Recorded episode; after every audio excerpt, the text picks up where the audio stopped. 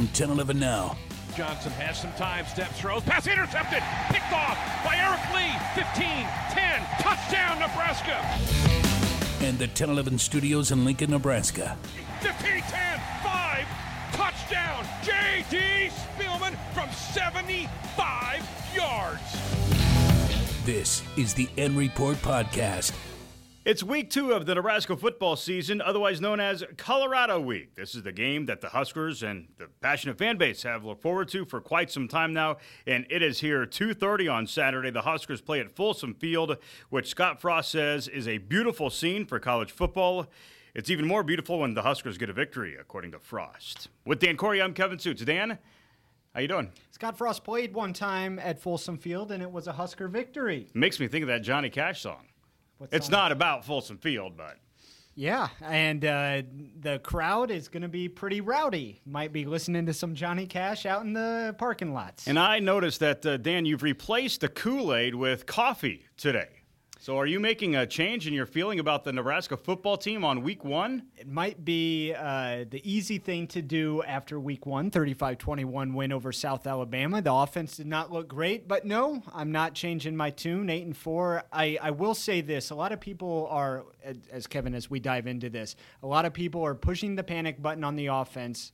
I say, let's give it another game. If they're like that against Colorado, buckle up because it might be a long season. I just don't see it happening two games in a row, though. Surprisingly, the panic is about Nebraska's offense, a unit that was hyped so high during the offseason, has so many returning parts, including a Heisman candidate quarterback that really underperformed on Saturday. Adrian Martinez has been his most difficult critic as he's reviewed the tape, as he's evaluated his play. And he said that he's had several conversations with head coach Scott Frost and his position coach, Mario Verduzco. Adrian says of himself that kind of play is not acceptable. He needs to be a better leader. And his teammates are expecting him to perform at a higher level. So I love to see that out of Nebraska's sophomore leader.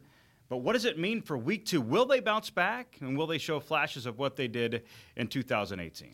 I do feel like the offense was held back a little in its play calling by Scott Frost and Troy Walters, the offensive coordinator. But Adrian struggled on Saturday. If, if we're going to sit here and, and praise him during good games, there is uh, some throws that he missed, and he had, in my opinion, maybe his worst game as a Husker. Even that Michigan game, where you could maybe argue his worst game as a Husker, I felt like he was running around and, and looked more like the playground Adrian Martinez on Saturday. He looked like a totally different quarterback, and I, I hope there was a reason for that that they can get fixed easily. Nebraska's offense ran 66 plays against South Alabama. That's pretty low. And if you break it down, yards per play, it's just over four for a Scott Frost offense. Very uncharacteristic. And they had 66 yards in the second half against South Alabama. That's the reason that there is a sense of panic. Uh, but Scott Frost says it needs to change. And it changes in practice. Here's Adrian Martinez addressing the Huskers' offensive performance in the season opener. I think he was really excited to get out there, and uh, you know I'm proud of his efforts. You know I don't think it was, I don't think uh, anywhere on the offensive side it was it was from a lack of effort. I think it was more just uh, all of us need to focus in, hammer on in, in those details, and um, I think Cam's included in that, myself. Uh, but you know he's he's a force out there, and I, I think he did a good job.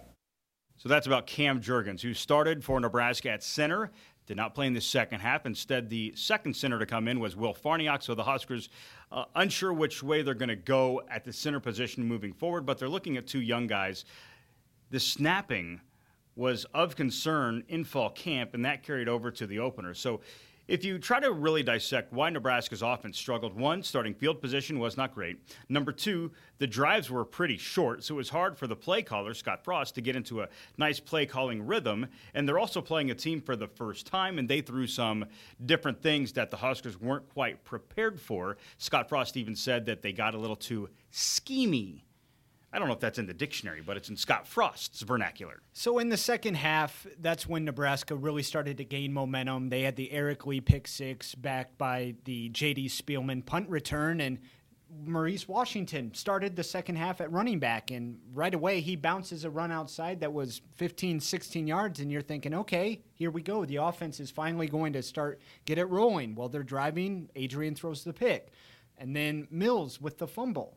And the defense was scoring scored two touchdowns, followed by a J.D. Spielman punt return for a touchdown. So the offense really didn't get a chance to get going, and it, when it did, it shot itself in the foot with turnovers. But in the meantime, Nebraska's other phases of the football game were very good. You saw a special teams touchdown with the J.D. Spielman punt return score, and then there were uh, two defensive scores one on a big hit right at the goal line by Cam Taylor, recovered by Alex Davis, and then a pick six by Eric Lee. Dan, let's talk about those two plays for a minute.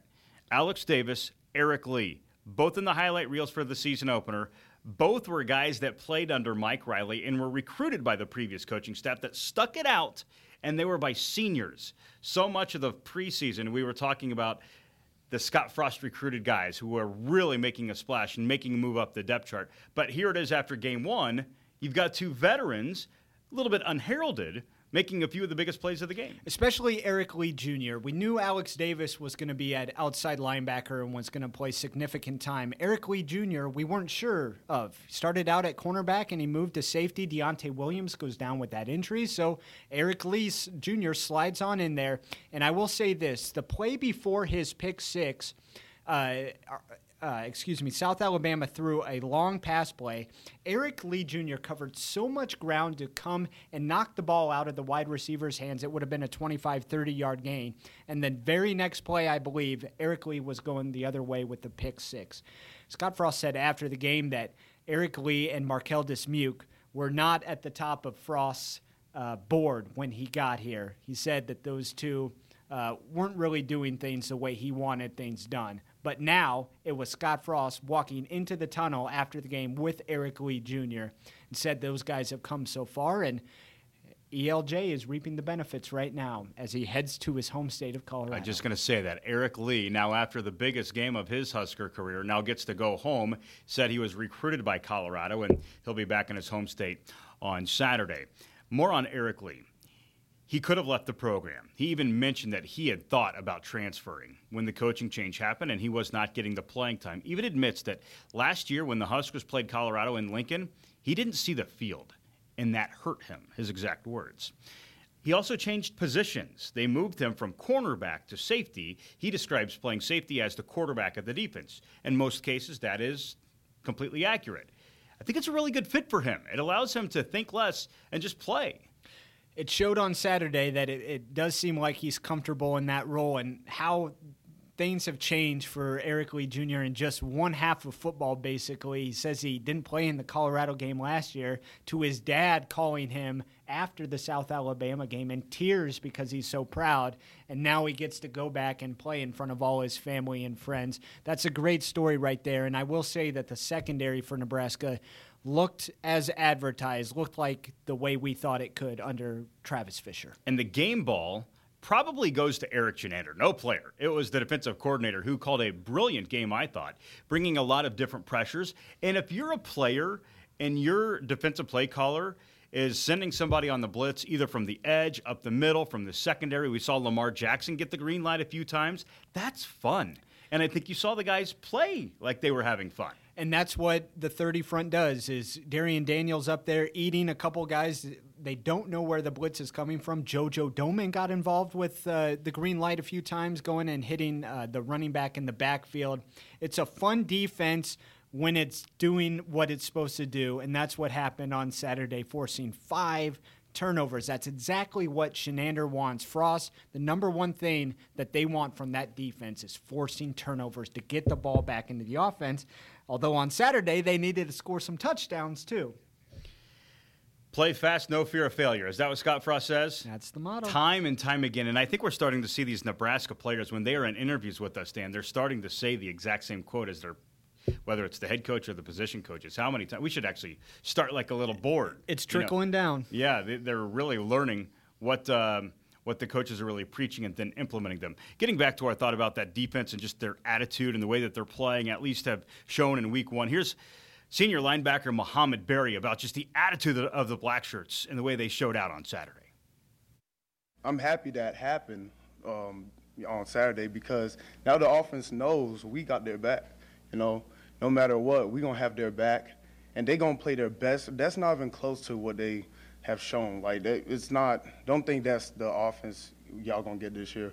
They that's their worst football, but uh, watch when you see their best football and you see us, the defense play our best football. It's to be an explosion out there, and that's what we're looking for this week. That defense is going to be challenged this week. Colorado, this is a team that uh, scored over 50 points in their season opening win against Colorado State. They're under a new head coach in Mel Tucker. Uh, they have a lot of this, the key players back. Montez, their quarterback, very efficient, very uh, dual threat oriented. He can beat you in a number of ways. And they have one of the best wide receiving cores in all of college football. Yeah, it's headlined by Laviska Shenault. You'll know that name in a future years because he's going to be playing on Sundays. And they gave Nebraska fits last year. Now, a new coaching staff. Mel Tucker, he's a defensive guy coming from Georgia. Colorado looked okay in its opener against Colorado State, but a lot of the preseason magazines, for what it's worth, the polls did not have do not have Colorado finishing very well this year. So Nebraska, they looked like a 500 team to me. Yeah, Nebraska should win this game. I'm going to leave it at that. Nebraska should win this game. Nebraska has not won on the road under Scott Frost. You think they're just going to go to Folsom Field and win? Well, it's a neut- it might be a neutral site game. That is true. There's going to remember when Colorado was trying to say keep the red out. That I was, think that's been an unsuccessful mission. Talk about your all-time backfires. well, the, the players talked about that too. That they think that Nebraska fans are going to travel very well. Plus, this is a game that's drivable, and that was one of the things that fans didn't really like so much about the move to the Big Ten. These trips are just farther, they're harder to get to, they cost a little bit more. If you live in western Nebraska, you better be in Boulder on Saturday. Here's JoJo Domann, Colorado native, about the Sea of Red heading west this week. I know there's not a lot of love, you know. Um, back in the day, both teams were um, pretty good, you know, competing for championships and – I think Nebraska got the better of them. So, you know, hopefully we can keep that trend going here. Did they recruit you out of high school? They did. They did. I did. And I came here. Thank God I came here.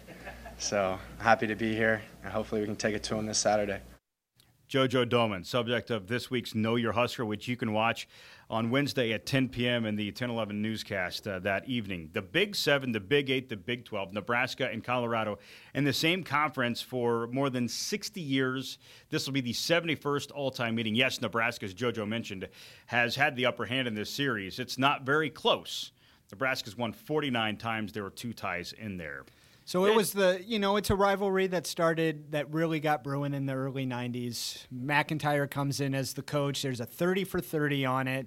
And he says, that team right there, they're going to be our rival. Colorado gets good and gives Nebraska all it can handle for a couple years. And in fact, if you talk to a lot of Nebraska fans, they say that 92 game on Halloween was probably the loudest they've ever heard Memorial Stadium. And then when Nebraska 94 95, Colorado was pretty good, top 10 team.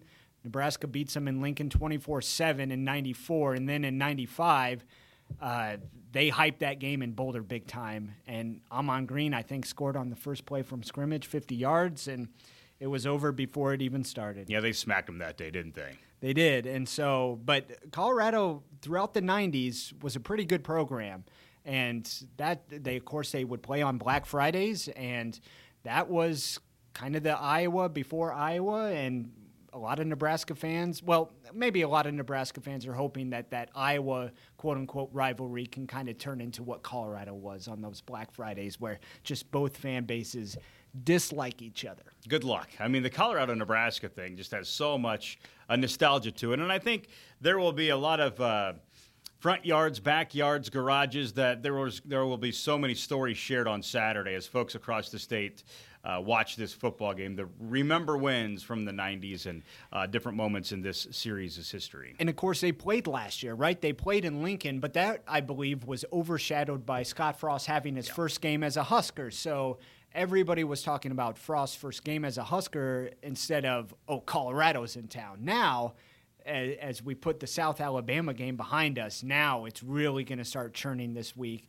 and by Saturday, it's going to be overfilling with excitement. Yeah, Colorado's a good team. In Nebraska, I think the fans and the coaching staff, the players, they want to see improvement uh, this week as opposed to how they performed in the season opener. So that's kind of the stage for Nebraska Colorado uh, this week.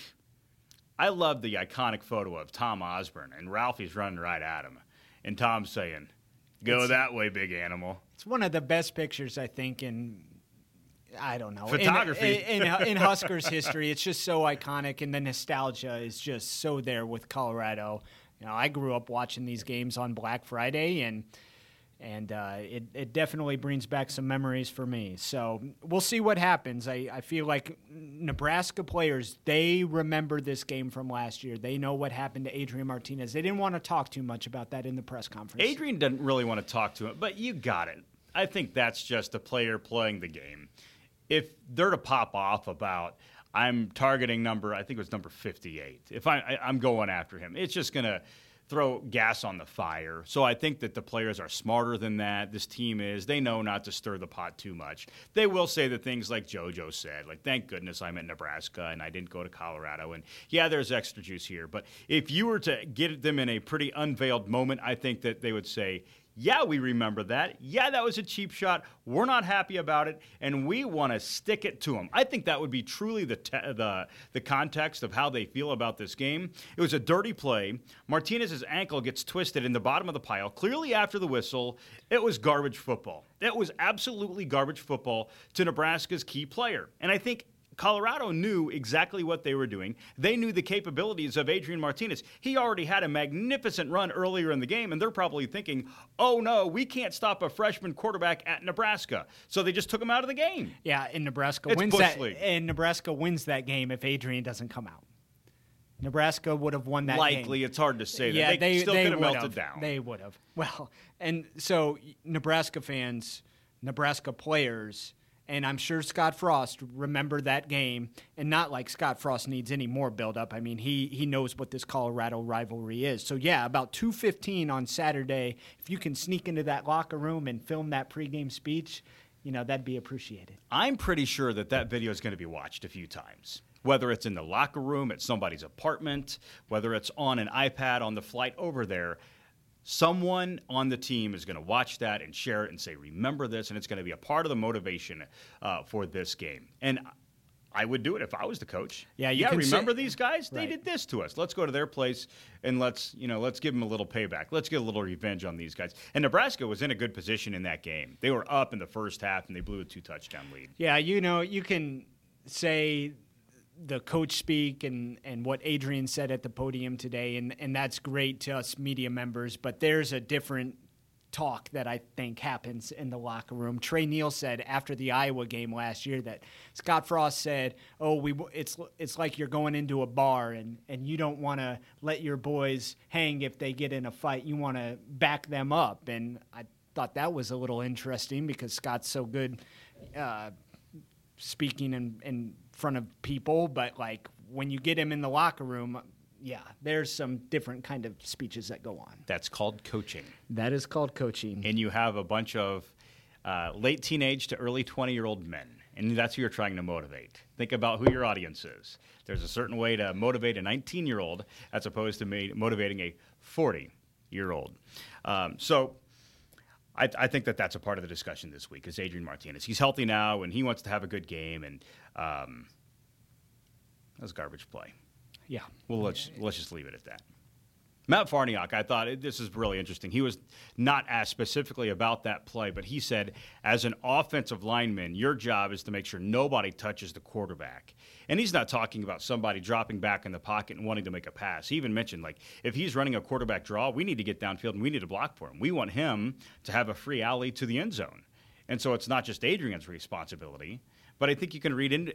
I, I maybe I'm reading too much into it. But No, I don't think thread it out the fact like if he says that before the South Alabama game, okay, he's just saying that the offensive line needs to play well. If he says it before the Colorado game, I think that there is layered in there is a shot at Colorado. Yeah, there's going to be some nastiness on Saturday. You, I would bet there's going to be some personal foul flags thrown. And in the stands, Nebraska fans might get a little nasty, and that's okay because they remember all those games from the 90s and they remember what happened last year. Absolutely. So there it is. Nebraska's 1 0. Colorado is 1 0. The game is 2.30 on Saturday at Folsom Field. It will be broadcast on um, ABC, I believe. Fox. Fox. Yep. Fox has got it, and uh, our boy Bruce Feldman, who we talked with at Big Ten Media Days, will be doing the sideline. Really like Bruce's work. He's a he's a big Nebraska fan, or at He least is. he's very uh, optimistic about the direction of the program. You got to interview him then in Chicago. He's crazy about Adrian Martinez. It just he he says that he will not be surprised if Adrian Martinez wins a Heisman at Nebraska. this year. Not this year, he says in his career. I think right now, after week one of the college football season, if Jalen Hurts doesn't win the Heisman, I'd be stunned. He was okay last. uh, He was okay on Sunday night, wasn't he? I know that it's a small sample size, but the way that they ran that offense, and we don't want to spend too much time talking about Oklahoma during Colorado week, couple of weeks. Oh, yeah, here, it's coming full Lincoln. circle. Yeah, you know, but the way that they run that offense, Jalen Hurts having the experience that he has, he's already won a national championship at Alabama. He transfers. Uh, I think that there is no dispute right now who the front runner is for the Heisman Trophy. yeah, Lincoln Riley, Scott Frost have a lot of similarities, and right now Lincoln's got it cooking in Norman. Transition to volleyball. Nebraska remains number two in the ABCA top 25 after going 2 0 on the opening weekend. The Huskers with victories over Creighton in four sets on Friday. At the Devaney Center, they followed that up with a very impressive uh, three set sweep of UCLA on Saturday night. So, seven sets down, six were won by Nebraska, and there were multiple double digit leads in there by the Big Red. This looks like a team, Dan, you asked last week, is this a Final Four team? We said that we had that we posed that question before even seeing them in a game. We said yes. I think the answer is absolutely yes after one weekend. So we were wondering who replaces Kenzie Maloney and Mikaela Foecke, especially at that libero spot. And Kenzie Knuckles has stepped up. Kenzie for Kenzie, she had what 41 digs combined between UCLA and Creighton. John Cook said he's never really seen that between two matches. especially out of a freshman. And Kenzie Knuckles came to Nebraska having a ton of club experience, very successful at high school too. Um, she played for a very successful and uh, prestigious club. And she, when being recruited by John Cook, told the coach that I want to be a four year starter. I mean, at that time, she's 15, 16 years old. And she's telling her coach, Yeah, I'm going to go play for you, and I'm going to be a four year starter. Those are some big words, and clearly she doesn't lack confidence. And that's one element of the libero position that you have to have to be successful at a high level. You just got to be super confident, and you have to have a good twitch. And so, Kevin, you were at the UCLA match, and it seemed like Lexi Sun really stepped up. Yeah. She doesn't have to do anything spectacular. There is really distribution. If you look at the who's getting the ball and the attack numbers, Lexi Sun, Madi Kubik, the freshman, Jazz Sweet, Lauren Stivrins offensively has continued to get better. So I, I don't think that you're going to see too many matches this year out of the Huskers where somebody has 25 kills. They don't need to.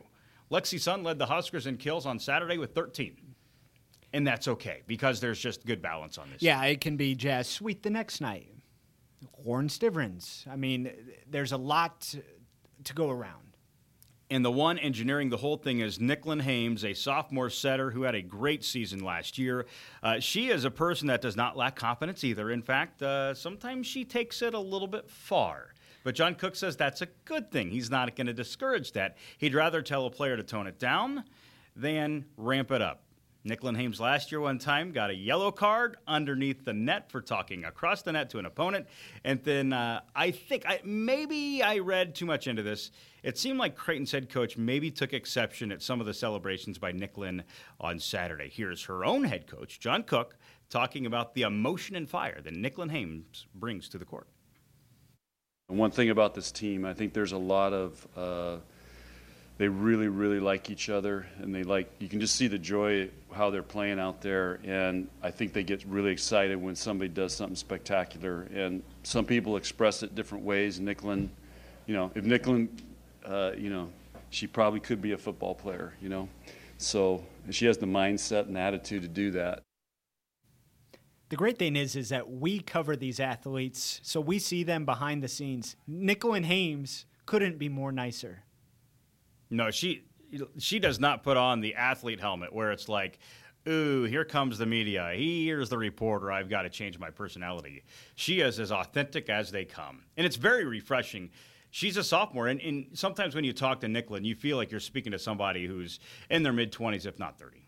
and that's Just why very she- mature. Yeah, and that's why her and Lauren Stivrins are captains. Do you feel like the the leadership is right for this team from what you've seen the first two matches? Absolutely. I feel like they don't lack in leadership one bit because they were in some tight situations this weekend, specifically the Creighton match. One of those sets was tied up 23 23. Nebraska needed uh, two points to close it out, and they got both of them. So um, that's where leadership really comes in. Somebody, when you, you're in between points and you get in the huddle to say, all right, let's get this done right now. And clearly those words were spoken and then it was executed. So we're uh, winding down here on the N Report podcast with Dan Corey. I'm Kevin Sjuts. We've got a few more minutes here, Dan.